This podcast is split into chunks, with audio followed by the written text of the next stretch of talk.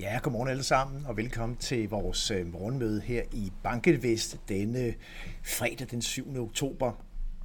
Vi har jo øh, i den grad fornøjelsen her i dag af at have lige om lidt øh, professor Jesper Rangvid med på vores øh, morgenmøde. Jeg tror ikke, at Rangvid øh, behøver en nærmere introduktion her blandt vores øh, seere og, og lyttere her på morgenmødet. Det er velkendt, at øh, Jesper Rangvid har en dyb ekspertise inden for, inden for blandt andet finansielle kriser. Og øh, jeg noterede mig i hvert fald for et ja, stort set præcis et år siden, at der var Jesper Rangvid ude og advare mod øh, overvurderede aktiemarkeder og huspriser, og at det kunne være med til at lægge kimen til en ny krise. Meget er sket siden da, og det bliver rigtig spændende at få øh, Jesper Rangvids perspektivering på, hvor vi står nu.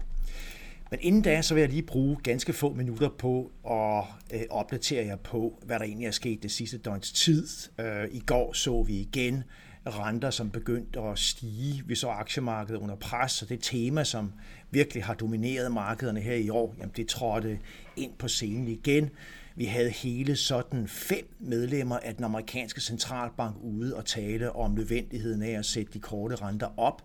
Mest tydeligt var nok øh, et af medlemmerne, Charles Evans, som var ude og sige, at han mener, at den korte rente i USA kommer op på mellem 4,5 og 4,75 procent, når vi når frem til foråret 2023.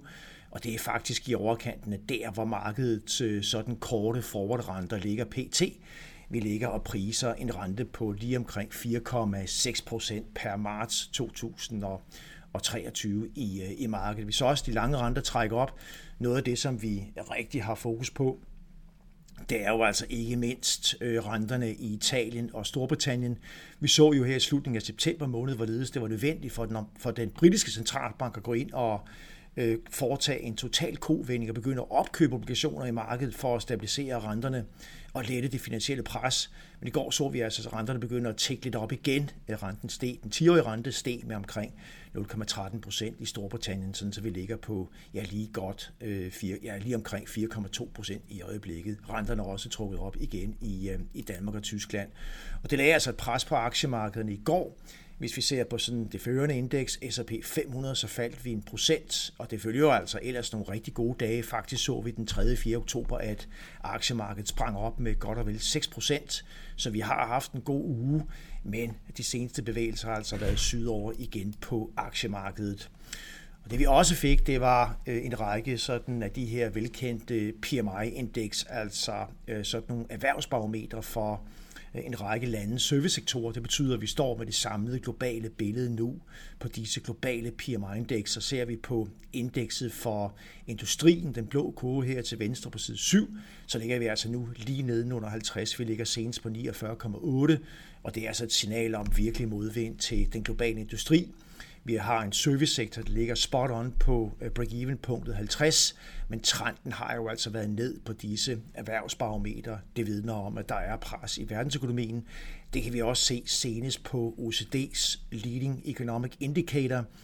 Den er trukket ned i en periode og ligger klart under 100, og det niveau, vi ligger på, PT, plejer faktisk sådan historisk at være konsistent med, at vi øh, er i en recessionsperiode. De her gråt maskerede markerede øh, arealer, vi har på figuren på side 7, det er amerikanske recessionsperioder, som modvind til den globale økonomi. Her i eftermiddag får vi yderligere evidens for, hvordan det står til øh, for USA. Vi får nemlig de altid interessante månedlige øh, jobtal fra USA. Der er forventninger i markedet om, at beskæftigelsen vil stige med omkring 260.000 i den seneste måned. Det er stadig over den normal, vi så i perioden fra finanskrisen og frem til coronakrisen. Der steg beskæftigelsen hver måned med 175.000, men trenden i beskæftigelsesfremgangen i USA har altså været nedadgående det seneste år, så vi ser et gradvist mindre stærkt arbejdsmarked. Det, der virkelig bliver fokus på også, det er lønningerne, det er hele diskussionen omkring løninflationen, Øhm, og der er forventning om, at disse timelønninger kommer stige, til at stige ret moderat igen i den seneste måned. Faktisk, hvis man kigger på de sidste tre måneder, og analyserer øh, lønstigningstakten, ligger vi lige under 5 procent. Det kan ikke siges at være øh, specielt øh, presserende på nuværende tidspunkt. Vi må se, hvad tallene bringer her i eftermiddag. Det er markedets store fokus i dag. Vi starter ud her til morgen med aktier i Asien, som er lidt under pres. De vestlige futures er nede sådan 0,2-0,3 procent. Asien er generelt nede på aktier. Stabile renter. Øh, også en dollar, som er gået lidt stærkere igen. Euro-dollar ligger på 0,98, og som sagt, så har vi jobrapporten i eftermiddag fra USA.